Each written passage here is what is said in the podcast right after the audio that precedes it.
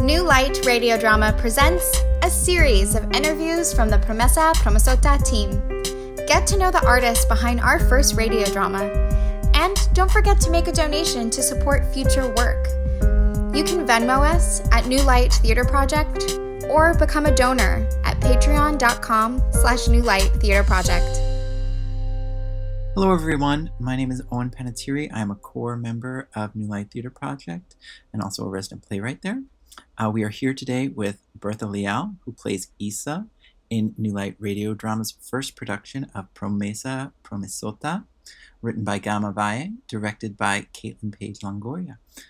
Uh, Bertha, it's so good to talk to you. It's so great to talk to you. You have such a soothing voice for radio, I must say. I could listen to you all day. You know, it's interesting. One of the things I'll, I'll get to it later, but um, one of the things I, I, wanted to talk to you about is is hearing yourself as as an uh, actor. Oh. So uh, we will we will get to that in a okay. little bit. But before we start, I just wanted to ask, where are you? Where are you right now? Uh, can you let us know uh, how you're doing? I'm in New York in my apartment talking to you. have you have you been in New York the entire time for since we've been at stay at home, or were you able to leave it all, see any family or anything like that? Yeah, I was able to leave to Miami for a little bit. Um, I think living in New York during the pandemic has been tough because you're in a two by four kind of square space, and then at the beginning of the pandemic, I was really scared to go and see family just because it was a bit unnerving to get in a plane, to be surrounded by people, to mistakenly or, or you know take something down there. My mom is older. So i just i was a little scared. And then it got to a point that it's like oh this is not going anywhere. This is not going to be the two weeks that we thought we were going to be at home. So yeah i decided to go down and it was nice. She has a backyard. So i was able to sit out in the sun, and yeah, it was needed. That's great. Yeah. You know, one thing that we have all been dealing with uh, as artists is sort of adapting to this new environment where a lot of our venues for performance and our ways of performance have been shut down for uh, months at a time right now. And we are all trying to meet the challenge of how, how do we create and how do we represent as artists uh, during this time? And that's one thing that I find really exciting about the radio plays that New Light is doing. It's a it's a great way for writers to continue to write and actors to continue to perform. I know that you you and I go back a ways. We've known each other and worked on a lot of different projects together uh, over the years, which has been wonderful.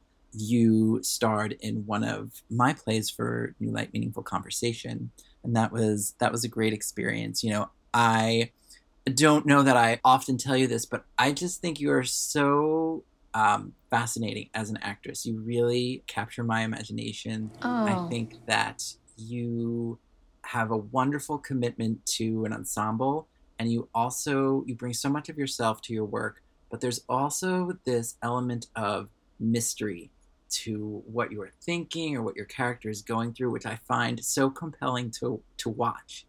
And also, you know, we have worked together on a few radio spots in the past as well. So I know that you have experience as a voiceover artist.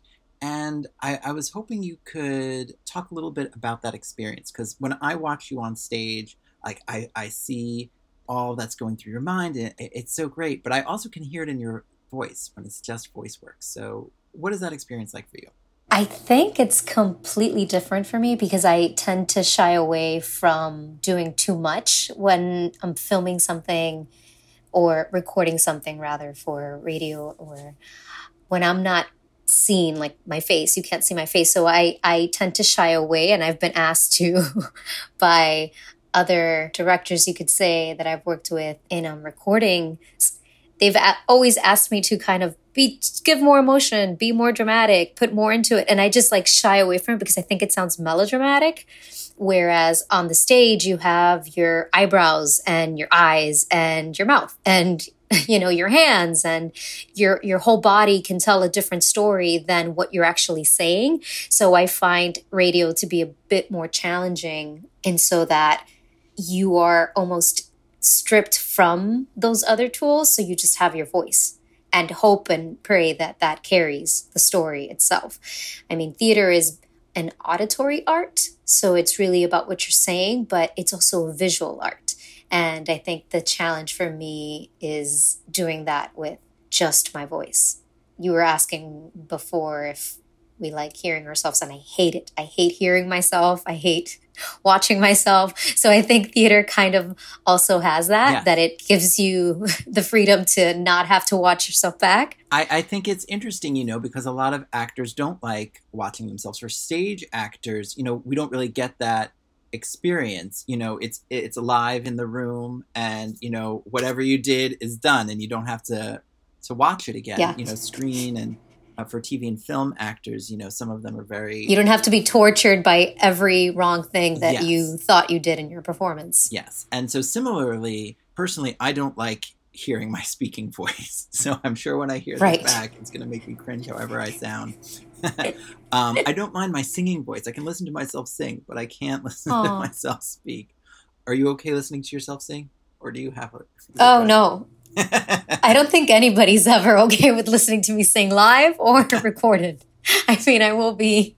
That's not true. I'm sure that's No, I can't. I'm always off key, but I do enjoy it. That's one thing. It's never stopped me from being very enthusiastic about singing. Well, you know, I was super happy to hear that you were involved in this project. How did you how did you get involved with it? How did you get brought into the project? I got a text from Bethany, who's also a member. We love her. She was in Meaningful Conversations. And she's like, "Hey, where they're doing this thing, are you interested? Can I give them your name?" And I was like, "Yeah, I'm not doing anything. I'm literally just home." so she put us in contact and then Caitlin reached out and we made magic happen. Yes, definitely. Well, I I think you do uh, incredible voice work in Promesa Promesota. Can you uh, talk to us a little bit about what that phrase means for people who haven't yet listened to the radio play? What does that What does that phrase mean? Promesa Promesota means promise, big promise. And what what does that mean in context of the of the play? What how does that matter to your character, Isa?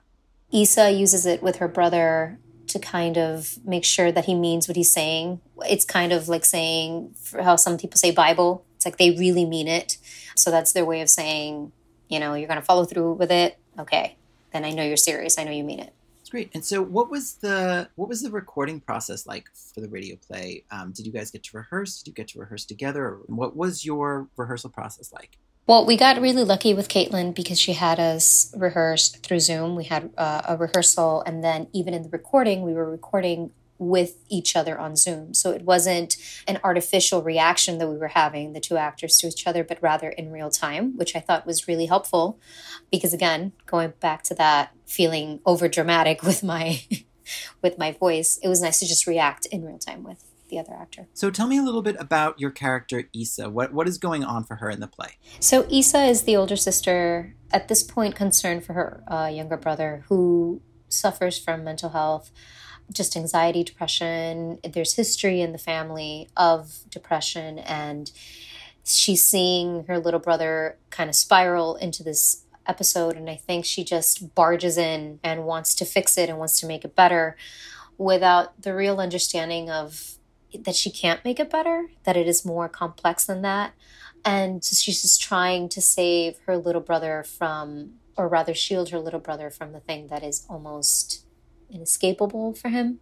So that's when I connected to her, that motherly nature and wanting to make it better, but not maybe having the best tools to do that.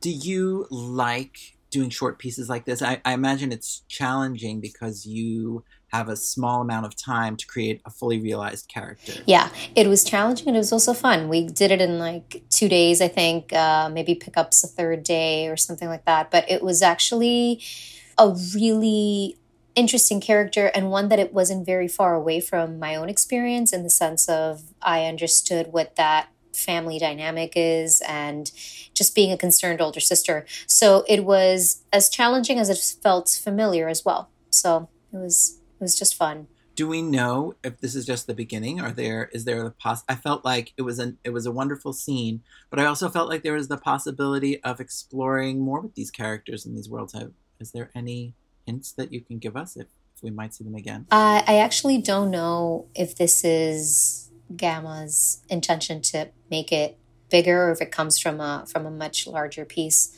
or if he wants to develop it into something more expensive. But my understanding was that it was just this short moment this piece in these two characters' lives. Did you get to hear any of the music or soundscape when you were recording, or was that all the surprise to you when you heard the finished project? Yeah, that was all a surprise. We were just filming our own parts, and then I believe that Fernando went on and, and did his own voiceovers separately. So it was nice to see it all come together as a final as a final product. Do you have anything else coming up that we should know about? Any Instagram shows or anything else that you're hosting or that you like to promote? I don't at the moment. I, like every actor, I always have auditions to look forward to, but nothing concrete as of yet to say. I, I am working on this project that I'm really excited about, but again, it's nothing finished yet. But we're trying to pick it up again based on this web series that I did with my best friend years and years ago, shot on an iPhone, very guerrilla style.